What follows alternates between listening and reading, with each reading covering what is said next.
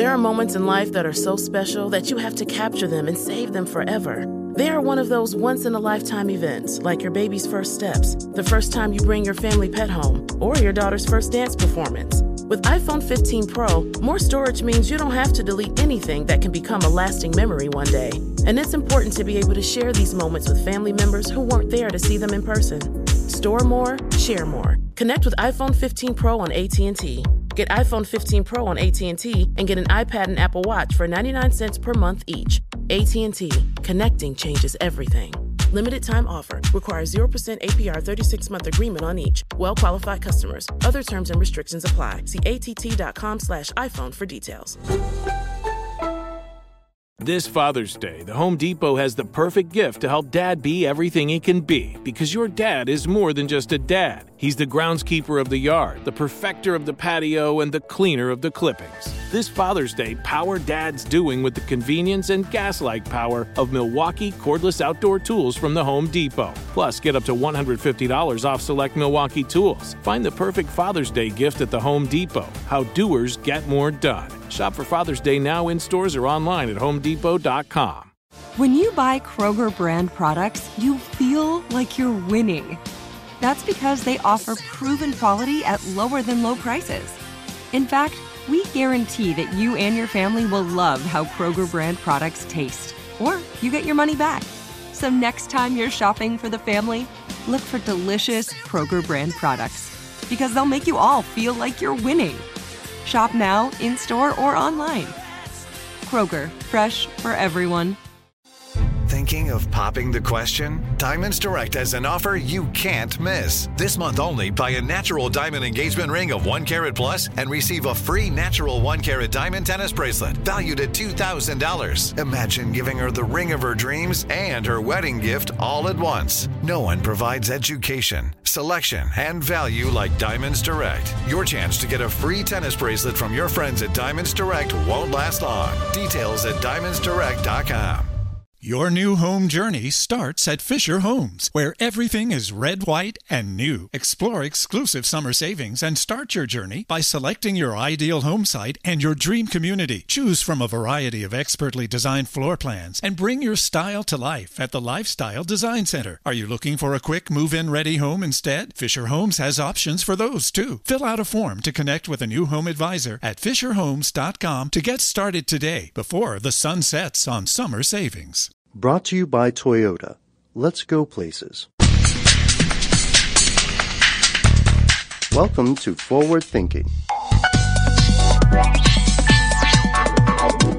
Hey there, and welcome to Forward Thinking, the podcast that looks at the future and says we're clearly soldiers in petticoats and dauntless crusaders for women's votes.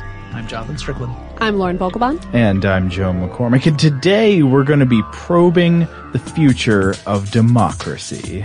Yeah, we're specifically looking at this, uh, I would say, from the perspective of being in the United States.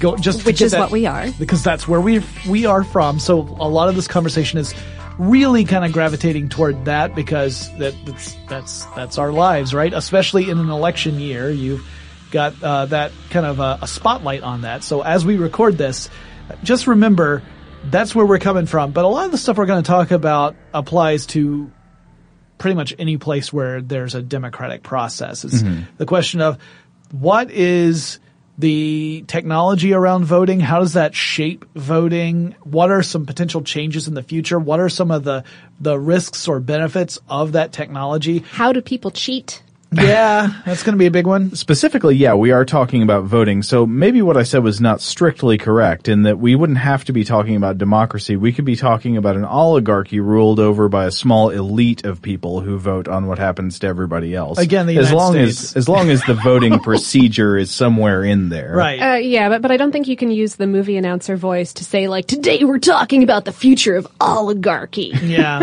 it just also, doesn't have the same ring as democracy. We're also not going to dive into some of the related topics that we could have explored, but it would have made this episode even longer. Things like, what about the future of the electoral college? Will that always be a thing? We're not going to go into that. We're specifically focusing in on the voting aspect. Mm-hmm. Yeah. Cause there's, There's way too much to go into otherwise. We could do a whole podcast, like not a episode, but a series about this if we wanted to. Yeah, well, I want to take you listeners out there to a place you might not usually go with your brains. Okay. Okay. So you might participate in Should we some be kind scared? of no, no, no, no. Okay. Uh, some kind of electoral process, and you take the voting process for granted. Maybe you vote, maybe you don't vote, but you know, you know, voting goes on. You basically Voting is something that happens. you've basically assumed that the elections are fair. I mean, hopefully they are. Yeah. Uh, but think about trying to organize a massive democratic election yourself. I mean, especially, I mean, like, have you ever tried to order a pizza for like 10 people? Yeah. Yeah. Like, picture that, but with presidents and, uh, how many millions of On people one do we Right. have? of the pizza, I would like Taft. so if you have never, yeah, so, so imagine you have no infrastructure in place. You've never done this before. You've just got, say, uh, we'll, we'll shrink the number to a very manageable size. You've got 10,000 people and you're trying to get them to vote on something to find out what they voted for. How would you do it? if I'm going to sit there and have 10,000 people vote on things, I want to make sure I have a way of distributing uh, uh, ballots of some sort that's fair so that everyone has access to it, that does not appear to uh, have a bias to it, so it doesn't seem to weight one option over another or over several others, depending Sure. on the type of vote, that is easy to complete so that the barrier to actually participating in the voting process is low and that is easy to tally so that I can make certain that I can get the results back at a reasonable amount of time and is difficult to game the system. It is not a, that's not a, That's a lot of stuff. that's, You and got to that's just- juggle several balls there. and just for 10,000 people, it would be really, really hard. Like, I- I, I mean, I wouldn't want to do Uh, it. start, starting from scratch. Yeah. Yeah. That's, it's a daunting prospect. but imagine a country of 300 and something million. Right. Uh, then, Of, of whom, you know, a, a good percentage are, uh, of eligible voting age. yeah. Yeah. Yeah, it's, it's really tough. Really tough. And beyond that, in the United States at least, we don't have a single, like, approach to this. It's not like there's one, uh, methodology that is used throughout the entire country and everyone follows it and therefore it's all exactly the same and you can be certain that if it's, if it's not fair, it's at least consistent. Huh. That's not the case. yeah. You know, fun fact, they vote in Iowa by taking a bite out of a piece of cheese that represents who gets their vote. Oh. Good times. What kind of cheeses? Uh, one is a Munster cheese, Uh-huh. and the other is plot twist head cheese. Oh. Oh, man. That is a plot twist. You got to really be dedicated to voting, uh, especially if you're lactose intolerant. oh, I don't know. It depends on how hungry you are. I suppose. Uh, but at any rate, yeah, no, uh, there, there are, there are a lot of, uh, things that you have to kind of suss out in creating this sort of system, but history has provided us with really quite a lot of examples to work from. yes, yes. So going back, you, democracy itself, if you're looking at the, the representational democracy that we have here in the United States, uh, there have been some examples that you could argue from from history. So how how would we look at voting from a historical perspective? Let's say that we're going back, I don't know, Renaissance time period. What would be the methodology for voting back then? Well, the method, the methodology for voting in the Renaissance was actually taken from the methodology for voting in ancient Greece. So, so, so this system is, is, you know, a, a few thousand years old, So give or take here and join there. the you join the Thunderbirds, right? And you do musical numbers. Lauren, please proceed as if he said nothing. Uh, and the, the ancient Greek system um, was was was tokens. You, you you take a token representing your your choice of of electorate. No, that's the wrong word. Of of elected official or stuff, and uh, and you put it in the appropriate box. Um, and and that is where eventually we got the word ballots from because it derives from the Italian ballotte, which is a diminutive form of the word ball.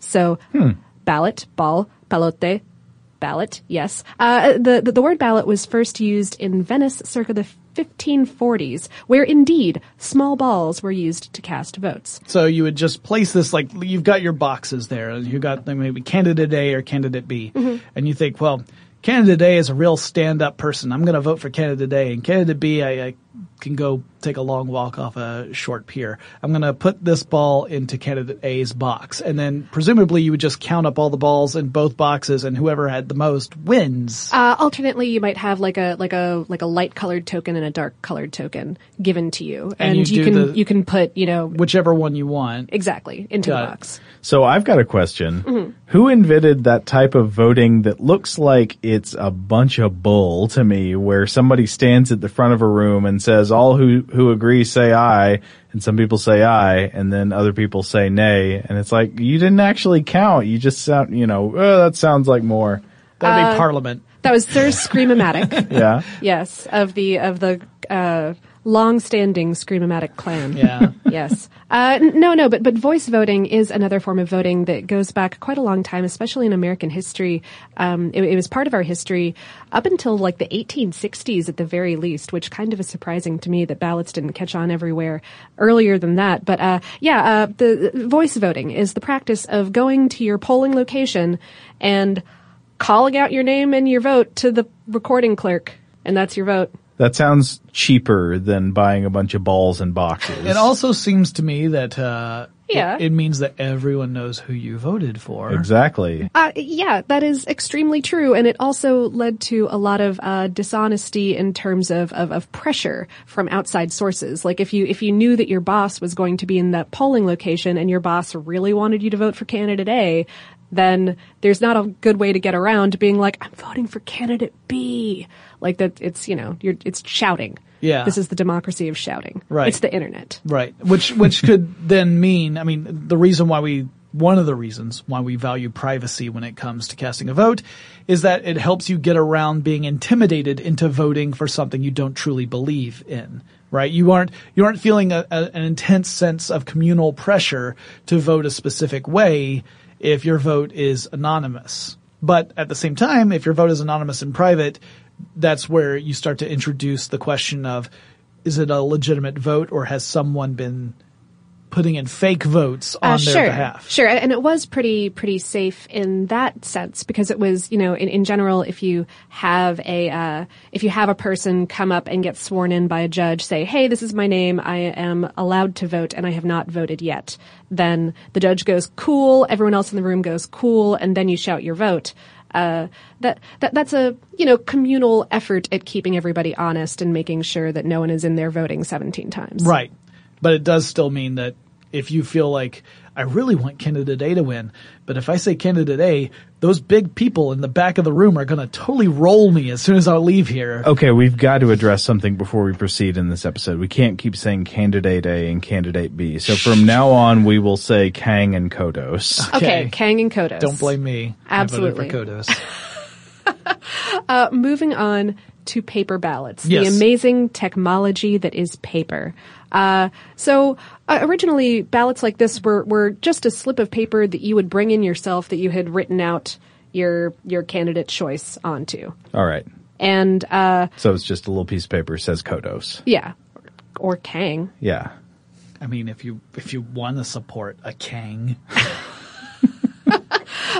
eventually the, the, the interested parties, you know, the uh, the National Convention for for Kang would uh, would begin handing out little pre-completed tickets. Uh oh. um, saying like like hey like like you probably since, since you're voting for me you probably want to vote for all these other people Uh huh. you definitely don't want to vote for any of those other people Yeah. so uh and and So the, so here's Kang and here's all the Kang approved down ballot names. Yes, and, and that's where we came up with the word uh, ticket. Like if you're voting Democratic ticket or Republican ticket, Okay. uh, that that was the word for the single piece of paper that someone would hand you and go like, just drop it in the box. It'll be great. we'll have some laughs. Um, and the system was pretty private, uh, but it pr- did provide a whole lot of opportunities for for uh, ballot box stuffing. so fraud. So fraud, cheating, um, which led to changes like like the the boxes being transparent, um, which made your vote less private again. So, huh, uh, especially because now now you the questioning look in your eye may be what's that dude with a camera outside of our recording studio, or it may be wh- why would why would a transparent box make a paper ballot less private? And the answer to that is is that uh, a lot of these tickets that parties were handing out were on these very distinctive bits of paper, so that a party official standing in the back of a voting precinct could kind of like head tally who was voting for their representatives. Uh-huh. So so uh, so when you made the boxes transparent, it made everything less anonymous. And you get back into that uh, that that that that group of group of goons out there is going to roll me as soon as I get out of the polling box. So this this led to the idea of secret ballots. Secret ballots. Why haven't we been using these all the time? Uh, the the concept of a government printing a ballot with all of the running parties and providing that piece of paper to every voter who comes in. Uh, it was instituted for the very first time in Victoria, Australia, in 1858. That's crazy. I would. It's hard to imagine. Right. Yeah. Yeah. Uh, but but it, you know it, it had to do with with like funding and just no one had thought of it before. I, I guess, or or at the very least thought of it hard enough to make it go. So yeah. Hey guys, I'm really tired of being beaten up. what if we just made this stuff secret so that, you know, they stop beating me up? and, and, and even even from 1858 um, in the United States, certainly the system was very slow to take hold. Um, some localities still allowed voters to bring in whatever little bit of paper they wanted through 1940, at the very least. And I'm looking at you, Delaware. You're messing stuff up for all of us. Uh, so, so, so this this system, of course, is very private. That's great. Um, and it kind of it kind of shifted the way that people cheat at voting. It shifted it from influencing the voter or or having uh, having voter fraud to having counting fraud. Ah, yeah. Now, if you want to influence an election, you have to figure out how to influence the counting, which people proceeded to do. Uh, although we'll, we will get into that a little bit later, but um, but but one more one more technology that I wanted to talk about in order to set up um, how voting works today is the very first concept of a voting machine, um, which were which were lever devices, um, and and some of you guys out there may have actually used these pretty recently. Um, uh, lever lever voting machines are these geared devices that first gained popularity in the 1890s, and uh, the way that they work is is there will be a bank of switches with all of the candidates' names in there, and uh, you, you pull switches over your chosen candidate's name, and uh, then pull a main lever to cast those votes, which uh, turns all of the chosen gears and then resets all of the switches. Um, the, the maker of one famous brand of this, uh, one Jacob H. Myers of the Myers Automatic Booth, said, the, said that the machines were designed to, and I quote, protect mechanically the voter from rascaldom and make the process of casting the ballot perfectly plain, simple, and secret. and loud. Uh, huh. Uh rascaldom, though, y'all, That's this is great. my this is my favorite I, word of the day. I remember these sorts of machines. Uh, not they haven't been in use in Georgia for quite some time, but I remember. but they were used until 2010. 2010. right since then. I mean, since New then York they have not State. been. I'm looking at you now. You know, I'd almost, I think I'd maybe rather use a machine like this than an electronic voting machine. We'll get into those in a in a little bit, but I I see where you're going with that too. Uh, yeah, I remember going into this when um, I was with a relative who was voting, and they were showing me how the voting process works. And uh, sadly, Cleveland didn't take it. Harrison went back into. Uh, he took over the pres- 23rd presidency. And, uh, it was a, it was a good day though. Other than that, I mean, it was it was really interesting to see how how the voting process works. Moving on into this this idea, what about what about more current forms of voting? Because like we just said, the the lever machines, those finally were phased out of the United States in 2010. Uh, we should look at some Oh. of the things that we're using now. Uh, sure, because okay, so so as as we have been saying here, uh, there, there's no one system. There there are many systems that are in use throughout the United States. It, it depends deeply on what jurisdiction you're in. Fun fact. Did you know that under the United States Constitution, you do not have an explicit right to vote? Hmm. Huh? Kind of weird. That you'd think that that would be up there. Yeah, the, so it's not in the Constitution. There's nowhere it says explicitly that you have a right to vote. Now, it's pretty clear throughout the Constitution that voting is just sort of an assumed behavior. It it's in the subtext. Right. It it assumes elected officials. It uh, prohibits certain restrictions on the right to vote in the amendments. You know, Sure. the amendments say the right to vote based on race or or uh, sex will not be infringed or Right. something like that. Right. But there's nowhere in there it just says, by the way, you know, adult people in this country can vote.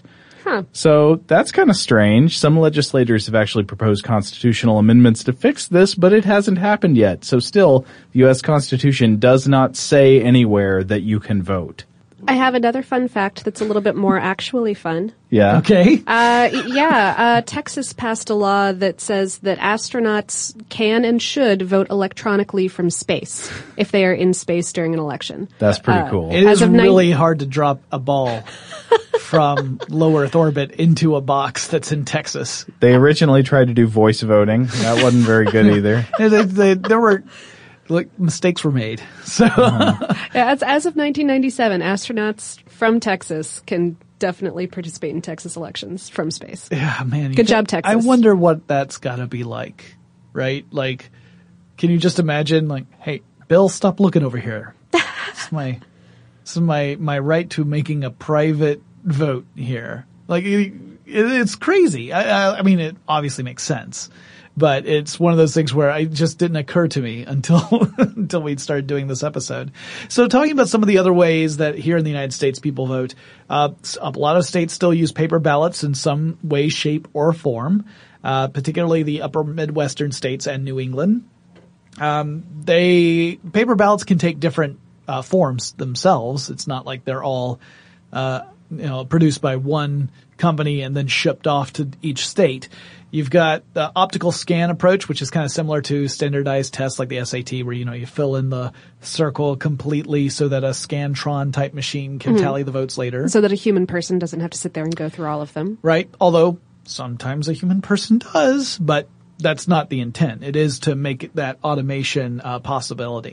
And then there are uh, punch cards, which if you were paying attention to the elections back in 2000, you heard a lot about hanging chads. Uh-huh. Especially in Florida. Yep, yep. You. This is where you would you use. Usually, you typically use a little uh, punch hole t- kind of device thing to push a chad out. It, it depends on it depends on whether you're in a precinct with a machine, um, where That's true. Sometimes there'll be like a like a button thing that you use, or um, if you're doing a mail-in thing, which is what I did in Florida for that election, where they they like send you a paper clip with your mail-in ballot, and they and the, Spared no expense. and the instructions are like unfold this paper clip and and punch with it.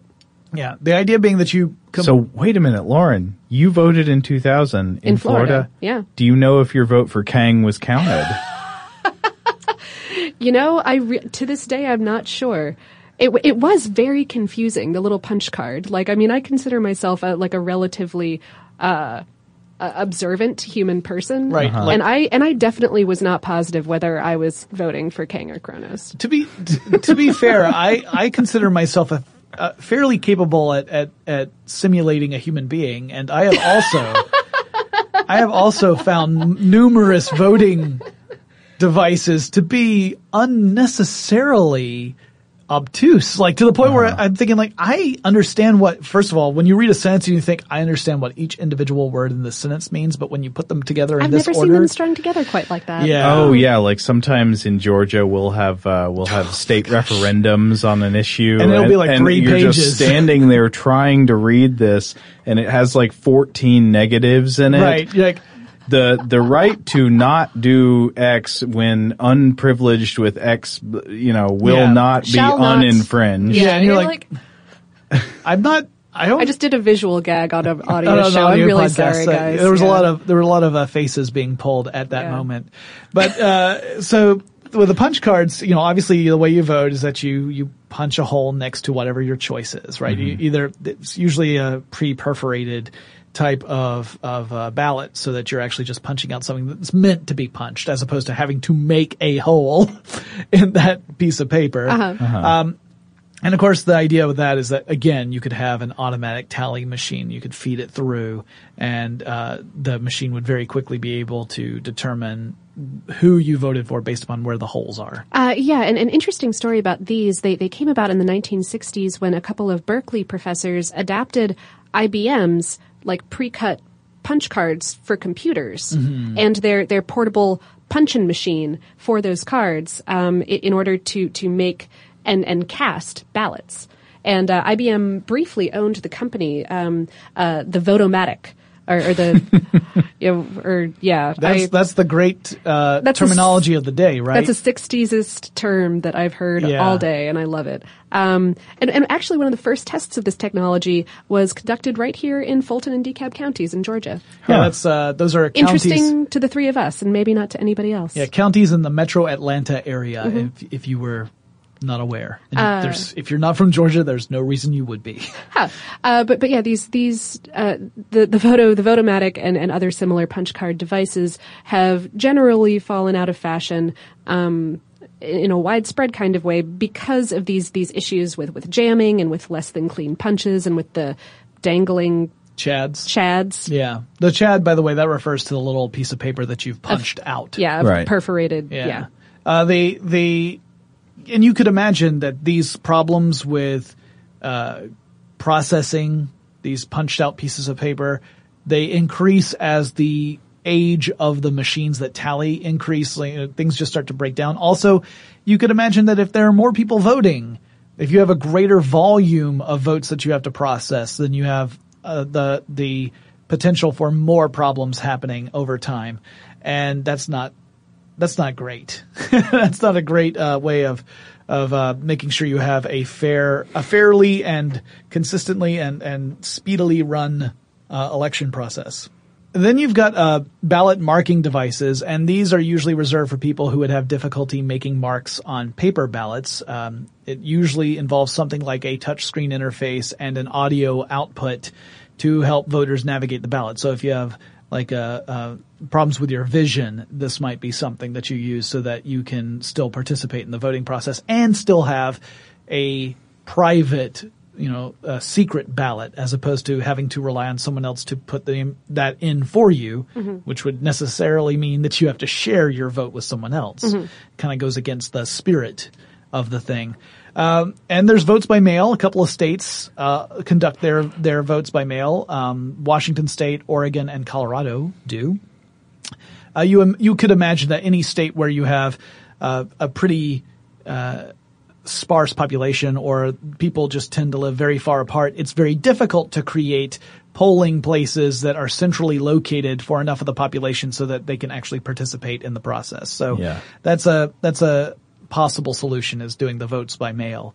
Uh, and uh, paper ballots, like we said, could be tallied manually or by machine. So in some cases, you actually had people whose job it was was to go through each of those paper ballots and mark down what the the various uh, uh, votes were for. But various types of scanners have uh, have come out Yeah. more recently too. and and lots of different ones. Like different states use different companies.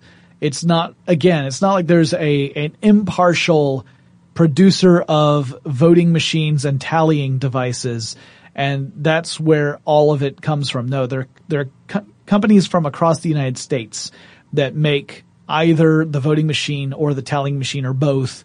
Uh, and different states buy different ones, so you don't have a consistent kind of um, experience from one state. Sometimes not even between one county and another.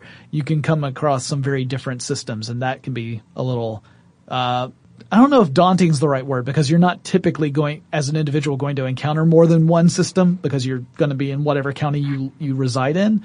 But it seems perhaps counterintuitive if you're trying Well, to have What if you need to go to the next county to vote again? so you live in so you live in Illinois. Uh-huh. Uh, so you've been dead for 50 years and you want to vote as many times in the Chicago election as possible. You've only got until dawn. That's right. Because then you turn to dust and then, yeah, we have fun with Chicago, but we love you. Uh, this moves us over into a pretty controversial, but also extremely common method of voting. Uh, the, yeah, the last few times I've voted, I voted on one of these, the, the direct recording electronic voting system. Yeah, the DREs. These are the the essentially they're like touchscreen computer. Yeah. Uh, typically, it's like a touchscreen computer interface. Uh, in Georgia, that's been the case for a while, and in fact, Georgia's one of the states that happens to have some of the oldest DREs currently in use. I think the ones that were purchased in Georgia were purchased before 2006. DREs typically have a 10 to 15 year long lifespan and they have not been replaced uh, since they were purchased. More more on that in a minute. Uh, Yeah. a, a quick historical note, though. Uh, patents for electric ballot machines, not electronic quite yet, but Right. but, but but electric, uh, like like telegram or telegram, uh, telegraph based machines started appearing in like 1850, but nobody ever used them until 1975 just just everyone was like, ah, electricity. It's a passing phase. Yeah, it's not as reliable as good old mechanical work.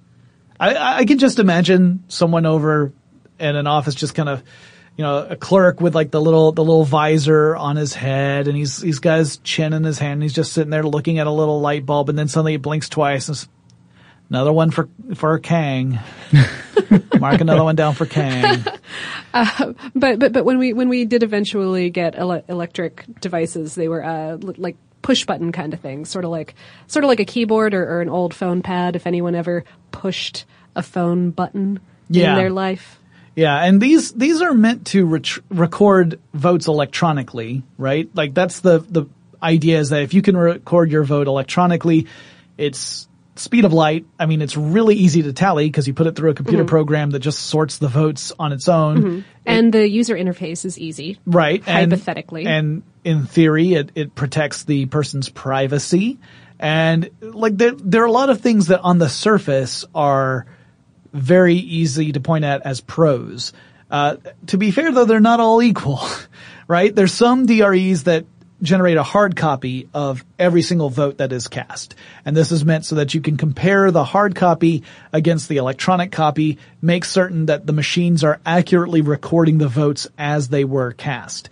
Uh, in some cases, we would allow even the voter, him or herself, to see immediately after casting the vote if the paper ballot that is generated reflects what they actually chose. So they can be certain that their vote was recorded the way they wanted it to be recorded. There are other places that have absolutely no hard copy produced. So the Nope. only copy is electronic. I just get a little card, stick it in the machine, vote how I want, take the card out, give the card to somebody. Yep. And I don't see any. It's not a paper card. It's a little. Uh, It's plastic. Like a Yeah. smart card, like a credit Yeah. card looking thing. Yeah. Yeah, that's how it works in Georgia. We do not have a paper copy that gets generated. There's no way to compare a hard copy against the electronic copy and make certain that, in fact, the votes match up. Uh, and we'll talk more about that in greater detail, but you could see that that creates some, that could create some, uh, some controversy. Uh, unease at the very least. Yeah. Uh, and like I said, most of the time the interfaces for the, these machines, they typically are touch screens, but you can also find some that are mechanical buttons. Like, you know, the, the screen tells you, uh, which button corresponds with which choice. Press A7 for Twix and Kang. exactly. Twix and Kang. Man, I remember that campaign. Uh, and again, since 2010, we haven't had any mechanical lever voting machines, but those were still in use up to that point. Uh, so in the United States, Congress passed the Help America Vote Act in 2002 to make reforms to the voting process. So it wasn't that long ago, and that act required states to invest money in updating and upgrading voting equipment for, because as, as this equipment ages, then it has more potential for inserting errors. And when you're talking about voting, obviously the, the stakes are very high, right? You don't want there to be errors in that sort of thing. Uh, the act was actually drafted in response to problems people encountered in the 2000 election, and that brings us to a section about problems with voting and voting technology. Uh, one of the big ones is accessibility making sure that the the system you have designed is uh, accessible by the population at large, and, and that you're not excluding anyone through the design of your voting system. Yeah, because uh, imagine everyone has a legal right to vote, but say there's only one building in the entire United States of America where you can vote and it closes at 6 p.m. on voting day. And it's up five flights of stairs. yeah. The voting place is up five, flight- no elevator. Yeah. So anyone with mobility issues, anyone who can't get to that building, Yeah. you know, there there are a lot of different Daleks.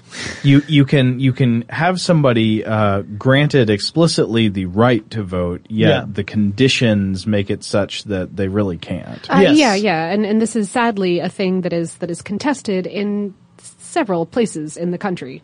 Absolutely, More yeah. than several, Uh, I would one say. one of the one of the other elements of that act I was talking about had a section in it about uh, how states had to come up with a voter ID system so that they could prevent fraud from happening. In other words, you can't just have someone show up and claim that they are eligible to vote in that jurisdiction and then cast a vote and then leave. Yeah. There has to be some way of of saying yes, this person does have the right to vote in this jurisdiction according to that act. But what if they are eligible to vote and they don't have the appropriate ID? Yeah, that's a and that that is an a continuing issue here in the United States in multiple jurisdictions. Uh, a very a very challenging problem because there are two very important uh, aspects at play here. The idea of let's make certain that we don't create a system that uh, allows folks to game that system, and also let's make sure we create a system that allows the people who are eligible to participate in it to actually participate in it. Yeah, yeah. The the people who are eligible to actually vote, the ones, Right. Yeah. and not more than that, right. It's and no one who isn't eligible right. It, this is or who's dead. right. No one who's dead or yeah, exactly. Uh, and we could get into voter eligibility stuff too, but that would just be an enormous can of worms because there are different states that have different definitions of that. Like if you have committed a felony or been convicted of a felony, don't even have to have committed a felony. You just have to be convicted of one. Uh, that that could be a, a that could strike you from ever being able to vote again in certain states.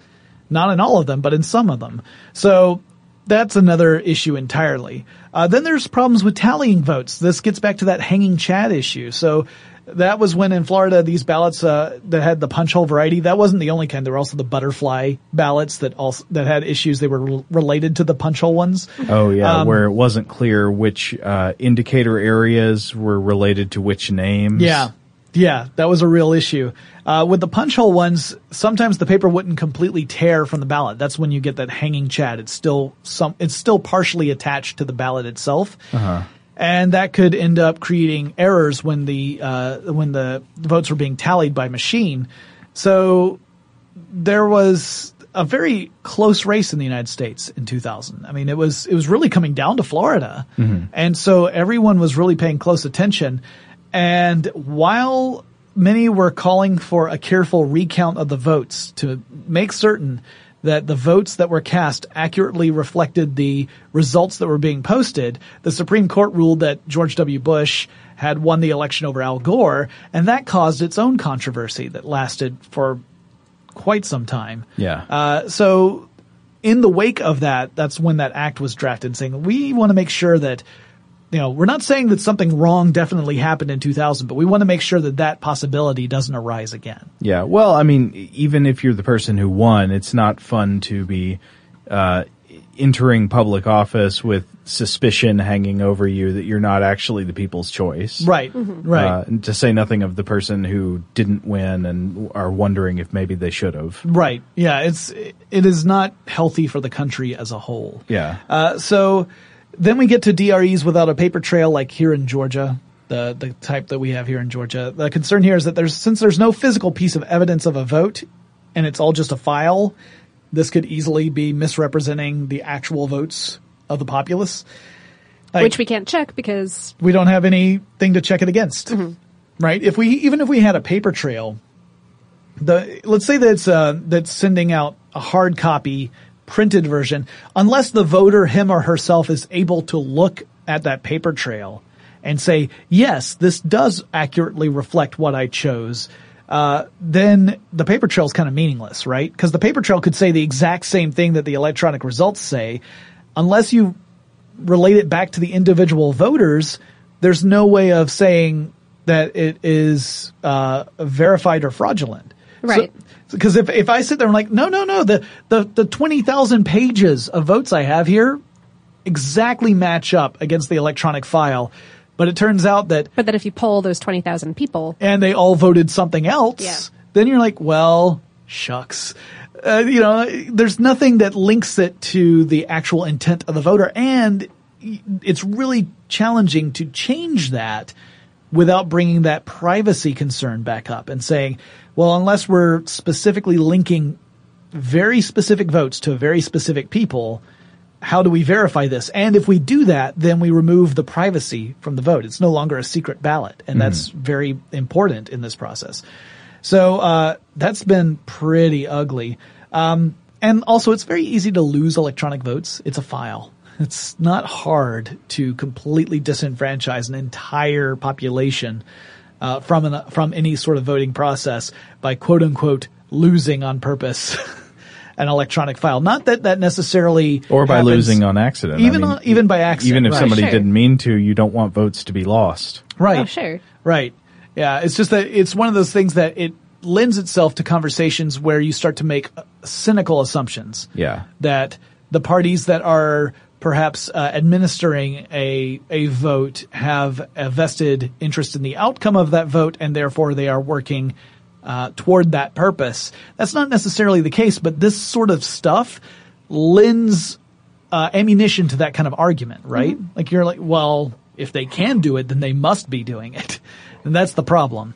Uh, there's also the question of security. How do you make sure that the votes are actually coming uh, from legitimate sources and meanwhile protecting that privacy. Um, all of the the systems that are in place according to that act I was mentioning earlier are supposed to be auditable. But how do you make a system auditable that is also protecting the identity of the voters? How can you audit an electronic system and say, yes, in fact, I know that this is working because uh, Miss Johnson over there voted for Kang, and it sure comes up as Kang over here, and and uh, Mr. Johnson voted for Kodos, and it came up as Kodos, and that dinner is going to be interesting. But I know for a fact the system is working. That that's it's really hard to do. But at the same time, you guys say, well, an auditable system is important because you don't want there to be some sort of bias inherent in the machinery itself. Right. So you start to see where these challenges are coming in. One potential solution to this, or one that people have proposed, is called the voter verified paper trail, mm-hmm. which sounds like Oregon Trail to me. It's like we're going on an adventure and we're probably going to get dysentery. You're voting um, Kodos and getting yeah yeah dysentery getting eaten by yeah. like yeah Kang broke your leg. I now, bought three barrels of salt pork. yeah. I kind of want to play Oregon Trail now. But uh, uh, the verif- the voter verified paper trail talks about producing a paper ballot that reflects the electronic choices of the voter, and then ideally the voter would be able to compare the paper ballot uh, to the output of the electronic screen and make certain that in fact it does say exactly what they intended it to say. Uh, but of course, if you were particularly sneaky, you could have the printed ballot reflect what the displayed uh, results are on the screen, but have the recorded vote be something totally different. Yeah. So like vote number 150 on the screen it says this. On the paper ballot it says the same thing. That's exactly what I wanted. Press submit. But when it goes to be saved all the votes get switched. Mm-hmm. that's entirely possible. So it's not a perfect system either right? And because the electronic approach has the capacity of affecting a very large number of votes with a relatively small amount of effort, that has got a lot of people uh, worried about it, right? Like if you wanted to affect paper votes, that takes a lot of effort, especially if assuming that the, the people running the election yeah. are on the up and up, it's hard to do. Yeah, you need help. Yeah. If you are capable of of uh, uh, executing an attack upon a vulnerability in an electronic voting system, then you could affect thousands or maybe millions of votes from one single source. And that I think is where a lot of people are saying, okay, we really have to re-evaluate the approach we're taking. And then there's that, that question of, of including a bias in a system, which is not just a, a academic discussion uh, in in many ways because this question was very seriously raised in the not too distant past uh, because of the political um, involvement of a CEO who was the head of a company that made voting machines. Mm-hmm. Uh, specifically talking about the the then CEO of Diebold Incorporated back in 2003. Diebold was one of the big companies producing voting machines. They they had their business was mainly uh, ATMs, but they also did voting machines. And the same CEO uh, wrote fundraising letters on behalf of the Republican Party and included the sentence, quote, I am committed to helping Ohio deliver its electoral votes to the president next year, end quote.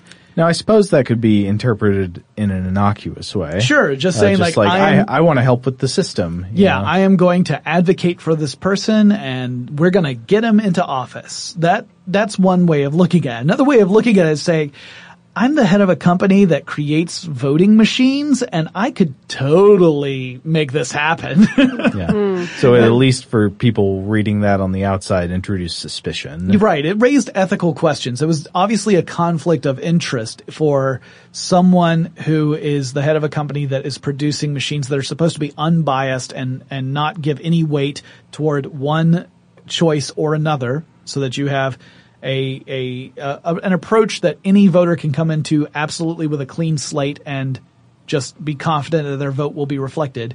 Uh, and then they're also advocating for a specific party. That is problematic and it has raised some pretty tough questions. Now, of course, one solution that people have discussed to this is that if, you know, if you have machines that have software governing the, the process behind counting votes, that software should be open source. People should be able to see what the code is doing. Yeah. Uh, but of course, companies who make those machines probably don't want that. No, they, they take a very proprietary approach. And again, it's different systems across the United States. Right. So you have, uh, you don't have a consistent approach. And according to professors with John Hop- Johns Hopkins University and Rice University, who did a study on various DRE machines, they said that out of all the DRE machines they looked at, none of them used cryptography correctly, and many of them didn't use it at all.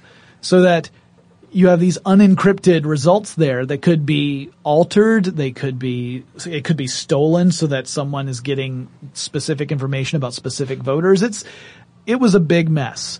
Um, so we obviously see that there are some real areas for improvement.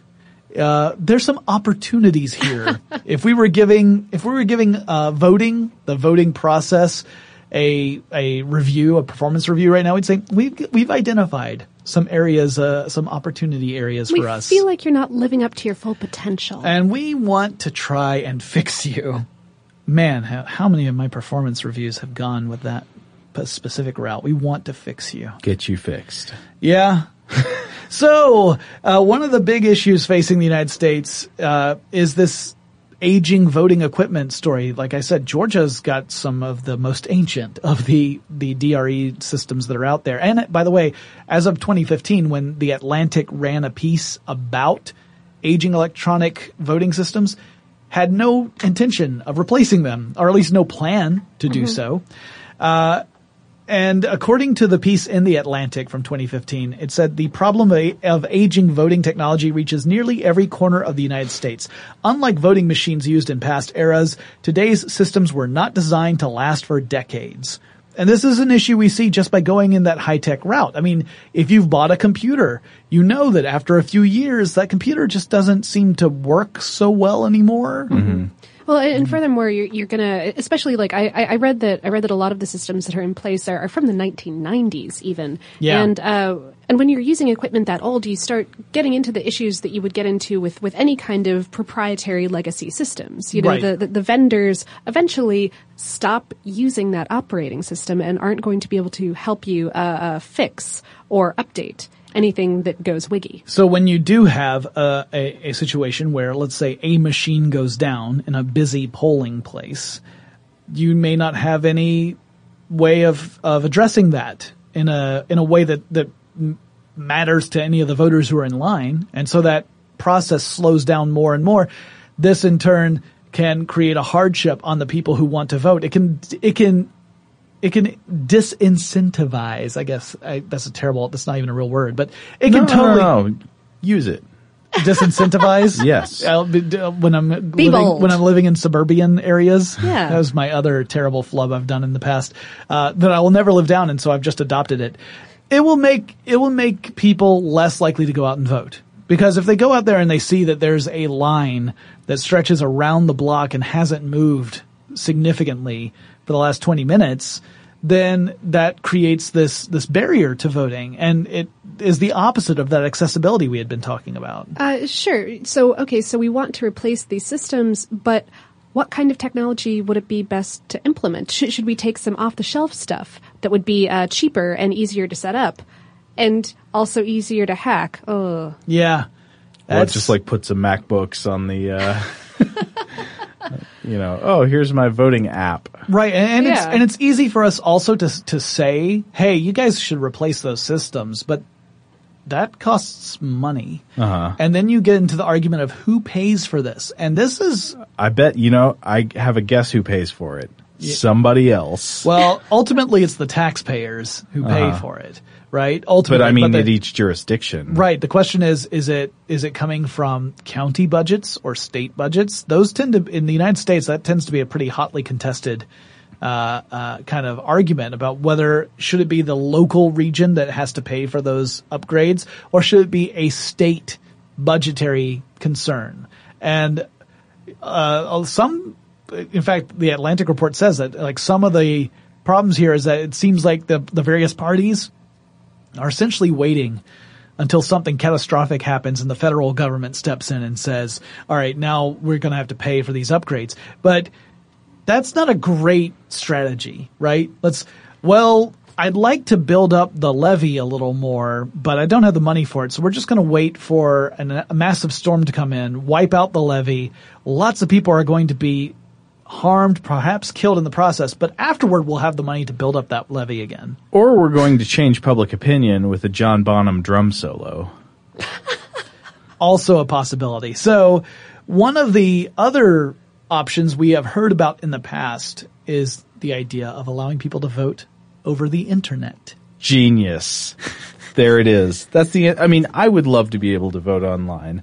I, I don't know if I'd feel very good about it, but that would be great because the last time I went to the polls, I went there and I, you know, I got there and they were like, "Oh, you're not supposed to be here. You're supposed to be at this other place back where your old address was." And I was like, "Why? I registered here." I just But, want uh, I just want an approach like American Idol where two different phone numbers pop up and I just have to call one of them. Mm-hmm. That's what I want. No, uh, so the internet, like you're, you know, the idea of having something really convenient and instantaneous and having uh, this ability to to see in real time what election results are going, like who's in the lead and who's behind, that has a certain, uh, you know, charm to it, has a certain attractiveness to it. Uh, you could argue that this would open up access to even more voters. It, it lowers that barrier of participation even further for people who have access to a computer anyway. That's still Yeah. not, that's non-trivial by the way. Like, Oh, yeah. you know, that's, that's still, that's still a huge assumption. Uh, but I mean, th- there are a lot of people who probably are, you know, they worry about how can I get away from work. Right. You know, mm-hmm. they've got stuff to do. They're afraid. I mean, technically, your boss is supposed to let you go vote, but a Right. lot, but in practice, a lot That's of not people, like- necessarily going to be how it turns out. Like, Yeah. and it's not like most of us are equipped to say, oh, well, I was going to vote and then my boss said that I had to come in. And so now I'm going to have a civil lawsuit. No, most of us can't do that. Yeah. right? Sure, sure. It's not something that we, it's not a, it's not a, a realistic Yeah. approach.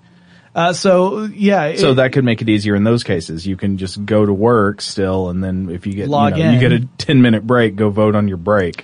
Yeah. Uh, in fact, uh, th- this might end up increasing voter participation, which is something of a a weird topic here in the United States too. You may have heard that in the U.S. that voter participation is particularly low. The Pew Research Center found that voting participation in the U.S. Uh, was uh, that um, only 71% of the United States citizens who were eligible to vote uh, were even registered. It's been decreasing for 50 years running. I, I actually saw some figures earlier today that, if true, they say that more than half of eligible 18 to 24 year olds are unregistered. Oof. Yeah, so that's So young people, especially, don't even get registered. So that's even just that's just registering, not you Yeah. know, that's so that you can vote, right? Right. Uh, yeah, so we're we're seeing that the participation on that side is pretty low. But to be fair, uh, to be perfectly fair, some countries that have incredibly high percentages, it's compulsory. Like you have no choice in it. Um, and and some some of them you have no choice but to vote as well. Like you are you are compelled to vote. So it all depends upon the systems you look at. It's not it, we can't just assume that all of them are equivalent to the approach the United States takes. Yeah. Um, it would be a very different story if in the U.S. you not only had to register to vote, but you had to vote in every election. You'd see the numbers go up if you had like real consequences that could happen to you if you did not participate. So yeah, that's important to keep in mind too. Uh, so there are some people say yes, we should have internet voting. It would it would mean that more people would participate in the system. That the whomever is voted or whatever measures are passed would accurately reflect the majority, the the desire of the largest number of people within the population who mm-hmm. are eligible to vote, and that that would be more fair. So it would be super fast, it'd be super easy to tally those votes. Why not go that way? Well, one would be you remember those old uh, rock the vote things? In yeah. the future, that could be replaced with hack the vote. You're, you're hmm. killing me that you're calling it the old rock the vote things. I was a voting age when those were. Up. No, come on, hack the vote. Yes, that that yes. is what would you'd you'd have people like organizing conferences for fun just to try to do things. Absolutely, yeah. Uh, communication over the internet is is pretty much insecure. I yeah, mean, it's, I mean it's, that's uh, like excluding the people who would have organized nefarious campaigns trying to sway the election. right. Uh, there's there's already been a, a published paper that that contains a known hack for attacking home Wi-Fi routers in order to tamper with PDF ballots on the way from a voter back to the precinct. yeah. So that's, that is a thing that exists on the internet right now. And that's that's So- that's before you actually see a rollout to a larger Right. population. Like even if you're just doing a little pilot program where you're testing it out, uh, you you would have hackers target that. A general rule of thumb is the the uh, shinier the target, the more hackers are going to want to attack it, and nothing really gets shinier than the elections of a nation. Um, and you could see all sorts of ways to disrupt an election from something as simple as a DDoS attack, the, the, the distributed denial of service attack, so that that the actual servers that are accepting votes and allowing you to vote are down. Thus, you cannot even participate. There's that approach to perhaps infecting computers and having them vote via a botnet to sway results or to deny people their actual chance to vote there are a lot of ways that they could block a vote so that it looks like you've cast your vote, but nothing has actually happened, or they could make uh, changes to results. I mean, there's so many different avenues to attack that making sure all of them are secure would be a massive undertaking. Uh, one that some security experts say is for for all reality's sake impossible. Like it's just not it's not within our capability of producing that. Uh, obviously, if you were to create that system, it would have a huge target where hackers would have this enormous incentive to try and find vulnerabilities, and it's highly unlikely we will ever produce a system with no vulnerabilities. So it'd be a very high stakes game. Uh, so you also have problems with transparency. How could you be sure that such an, a system, an internet voting system, is accurately reflecting what is really happening on the voter side of things? ah, right, right. Back to the back to the. It's, Audits, it's, it's, yeah. it's digital. How do we tell? Exactly. Yeah. Unless you're unless you're able as a voter to say, I have cast a vote. I see that the vote recorded is in fact reflective of my choice and I can see that it has been included in the overall votes and I can see that in the final results my vote is among them. Unless you have that assurance somehow, this is a very difficult approach. Now granted, you could argue you don't have that assurance with other methods of voting either. Right. But you could build that into an electronic system if it weren't for the fact that you still have these security issues that don't magically go away, right? Um, so yeah, this is something that a lot of people have pushed for. A lot of countries have pushed for at least experimenting with internet voting, but almost every computer security authority I could find said this is not a practical idea. It is at best misguided and at worst it would be catastrophic. So, uh, yikes. Um, what about other ways?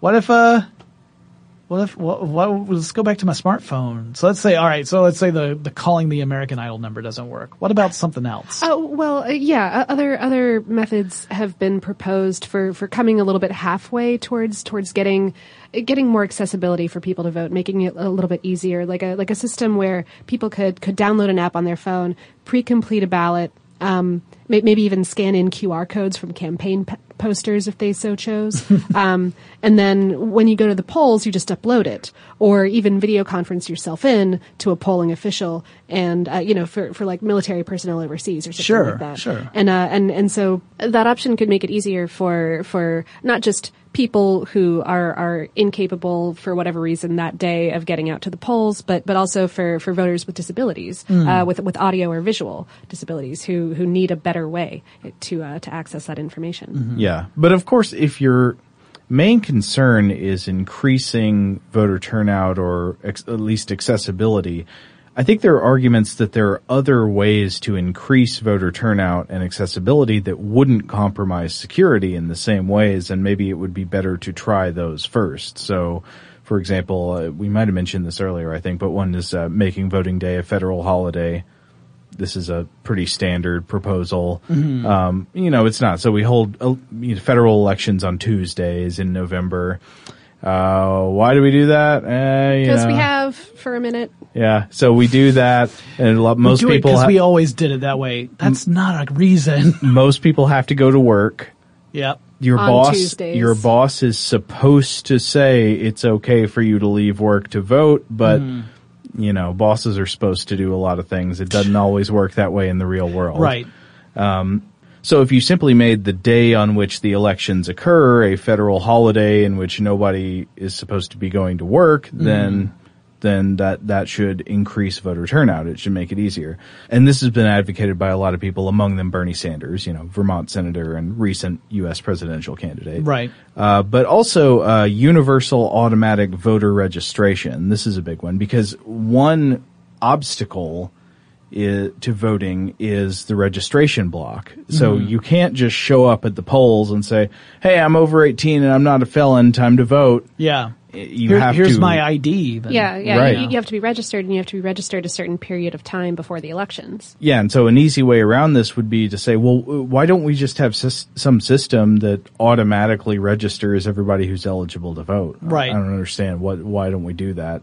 And that actually is not only proposed; it's approved in five U.S. states uh, as of last month. So, according to the Brennan Center at the NYU School of Law, quote, eligible citizens who interact with government agencies are registered to vote unless they decline, and agencies transfer voter registration information electronically to election officials. So this means you interact with any agency of state government uh, or federal government, I guess you uh, you go to the DMV or you do whatever. You know, you interact with the government. Uh, they know who you are, and they say, "Okay, by the way, I see that you're over 18 and you're not a felon. You're registered to vote, Yep. Unless you unless you out. say I don't want to be." Right. Right. That seems like a, and to me, that seems like an, uh, a fair way of going about it, especially to remove that, that, uh, barrier of entry where people who are either, uh, unaware of the process of registering to vote or it's not built into a way that's easy for them to get to or do or whatever that the barrier is just too high for them to go past it for whatever personal reason there may be. Uh, to remove that or as much of that as possible i think is that's that's a decent thing to do doesn't it doesn't even mean that that person has to vote it just means that they're registered Right. Mm-hmm. Well, you know, sometimes I think I hear people making an argument like, "Oh, you know, how how easy does it have to be? It's not that hard to get registered to vote." But It shouldn't be too easy. I mean, think think about your life. You you people have a lot of things going on. Yeah. Yeah. they have a lot of things to do. They might care a lot about politics, but they're also working very hard. They're taking their kids. You know, the- Well, and let, let's let's take.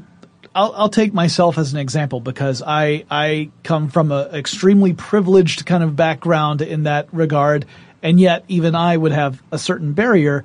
Uh, you know, I don't I don't drive, for instance, right? So I don't get a driver's license. I do have a, an ID because I need one for lots of different reasons. So going to get an ID though, that's a that's a pretty that's that's a a lot of work for me. to get there. I mean, that's before I even get into the point where you enter the DMV and you have, you know, the, the whole, uh, labyrinthian line system that you have to go through and, and the waiting times and everything. Before you even get to that, it's hard for me to get to the place where I'm going to get my ID. Uh, if it if it weren't for the fact that voter registration is just immediately lumped into that too, like I can just register to vote as I get my ID. If I had to do something similar to that, I could see it being one of those things where I've got to really I've got to really be like, dude, I I it's my responsibility as a citizen to participate in this. I've got to push myself. But it Right. would be pushing myself. It would not, it would not be just so simple.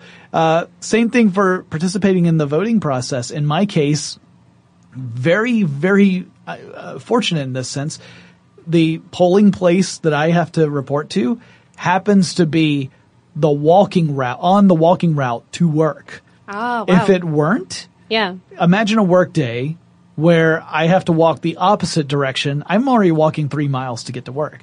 Um, it would be uh, uh, more of a hardship. And I realize I am lucky in that sense. There are thousands of people out there who the situation I am in would seem like a dream oh, to oh, them. Sure. Yeah, mm-hmm. yeah. I, I- at the very least, you could call an Uber or whatever Yeah. if you really needed to. Yeah. Absolutely, But not, yeah. not everyone is on is in that is in that position. Sure. Right. So again, like, you know, making the argument of, well, how difficult can it be often comes from such a position of, well, yeah, in your situation, it may not be that big of a barrier. Right. But not everyone is in your situation.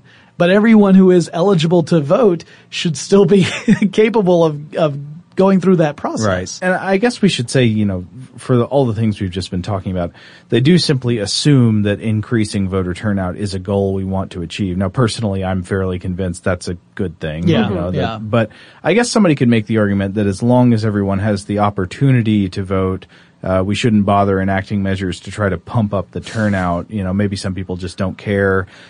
Uh, you know, maybe I, I think it's kind of a weak argument against making it easier to vote Yeah. because many people may feel they want to vote, but they're unable to because of other pressures on their time or something like that.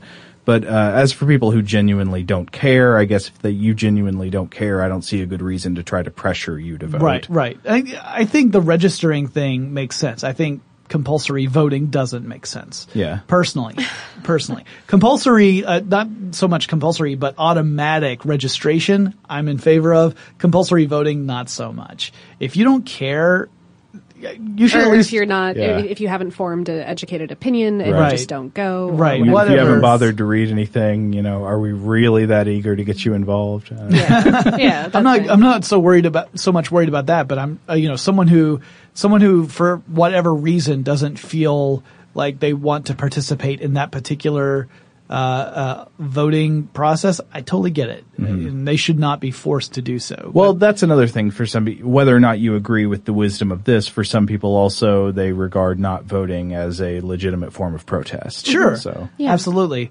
Yeah. I, as you were saying, like the people who argue against making voting easier, I'm, I was reminded of the, the bit in Hitchhiker's Guide to the Galaxy of where the city plans for Arthur Dent's oh. house was being demolished. Like, it was in a basement in a disused lavatory that had a sign on it saying, beware of the leopard. right? like, to some people, the, the process they have to go through to either register or to vote is while not that exact thing, at least you could empathize with that passage, right? And we don't, I think that's the bad way to go personally. That's Yeah. my Yeah. personal opinion. Um, so yeah, this was a really interesting topic. And like we said, you know, this just covered the voting aspect. Uh, and, uh, what is the future of voting? I imagine we're going to see some other, uh, probably other groups dip their toe into the idea of internet voting. I hope to a level that is done uh, responsibly and with the guidance from real computer security personnel. Uh, I don't expect that to become widely adopted because of the vulnerabilities we've already mentioned. you know, if we do, I suspect there will be extreme uh, prank voting hacks that will, like, for example, Kang and Kodos will actually win elections. It would it would be really odd. It would mean it would mean that it would mean an unprecedented approach, right? Like the point where a government would have to say, the results of this election are not Are, are valid, and we have to. because that's a cartoon character. we got to Yeah. totally do a do-over, guys. It's like th- think about any time you've ever seen a, a corporate identity or brand try to do a voting campaign on social media for mm. something. You, every single time, what happens? It gets hijacked by people who right are trying because, to make fun of it. Yeah, as soon as you, I mean, we've talked about this before too, right? Like, as soon as you create a system, people want to see how far you can push the system before it breaks. Right. And when you're talking about something this big and this this important, that has lots of different implications, not just on the voting side, but the privacy side, the security side. I- Uh, if you let me generate my own Coca-Cola ads, I'm going to try to find a way to make one about demons. It's, I mean, that's just who Joe is. All right, guys. Well, that wraps up this discussion about voting. Uh, it, I am curious to see how this continues for, I mean, obviously because it has such a huge impact on millions of people and, and, uh, not just obviously in the United States, but around the world. Uh, if you guys have suggestions for future episodes of Forward Thinking, you got an idea for a topic that you would like us to cover, please send us an email or message on Facebook or Twitter. Our email address is fwthinking at howstuffworks.com. Our Twitter, Twitter handle is fwthinking, or you can search FW Thinking on Facebook and our profile will pop up. You can leave us a message there, and we will talk to you again really soon.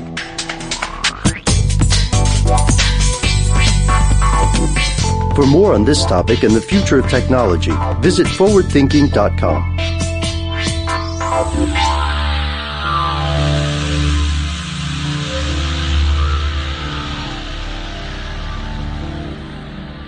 Brought to you by Toyota. Let's go places. Diamonds Direct has done it again. This month only, get ready for an offer you can't resist. Buy a natural diamond engagement ring of one carat plus and receive a free natural one carat diamond tennis bracelet valued at $2,000. That's right, a stunning diamond tennis bracelet at no extra cost. Imagine giving her the ring of her dreams and her wedding gift all at once. So hurry into Diamonds Direct. Your chance to get a free tennis bracelet will not last long. Details at diamondsdirect.com. Your new home journey starts at Fischer Homes, where everything is red, white, and new. Explore exclusive summer savings and start your journey by selecting your ideal home site and your dream community. Choose from a variety of expertly designed floor plans and bring your style to life at the Lifestyle Design Center. Are you looking for a quick move in ready home instead? Fischer Homes has options for those too. Fill out a form to connect with a new home advisor at FischerHomes.com to get started today before the sun sets on summer savings. You wouldn't expect to hear that we're America's third best city for beer like this one. Or home to vibes like this. And this. It might surprise you that we're top 10 for immersive art that's like, whoa. And, hmm. Not to mention, we have one of the top zoos in the country. So, can a city with the country's best pro soccer team, ranking as a top culinary destination in the world, be in your own backyard? Yes, Columbus. Plan your summer at experiencecolumbus.com/summer. This Father's Day, the Home Depot has the perfect gift to help dad be everything he can be because your dad is more than just a dad. He's the groundskeeper of the yard, the perfecter of the patio, and the cleaner of the clippings. This Father's Day, power dad's doing with the convenience and gas like power of Milwaukee cordless outdoor tools from the Home Depot. Plus, get up to $150 off select Milwaukee tools. Find the perfect Father's Day gift at the Home Depot. How doers get more done. Shop for Father's Day now in stores or online at homedepot.com. Pacaso knows your vacation home is your best home. It's the place that brings family and friends together. It's where you're the best version of yourself. Pacaso makes it easy to co own a luxury vacation home in amazing locations. Listings start at 200K for one eighth ownership. Pacaso does all the work for you luxury furnishings, maintenance, billing, scheduling, and more.